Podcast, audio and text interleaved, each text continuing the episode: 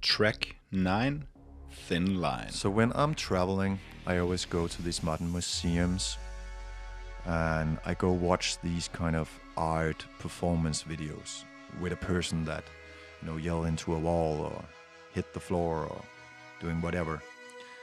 And uh, they are weird as fuck, but they are inspiring to me because they are showing, you know, maybe not real feelings, but some kind of feelings, and, and they are, um, they can be really beautiful to watch. If you listen carefully, there's an upright bass part on this track uh, just before the second chorus. Uh, I had the idea and forced it upon uh, Eskil, who plays uh, bass on the record. I basically, in my mind, stole the idea from the track Nana by the 1975. There's an uh, upright bass part together with some electronic drums on that track, and I just think the the production overall is insane. Uh, and I, I I was really happy that I stole it.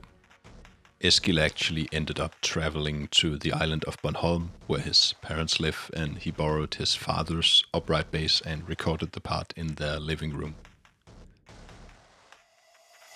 In my mind, I think the chorus on Thin Line might be the best one we have on the entire album.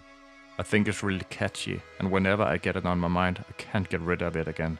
And with Thin Line, I just wanted to do uh, this kind of art uh, performance video thing.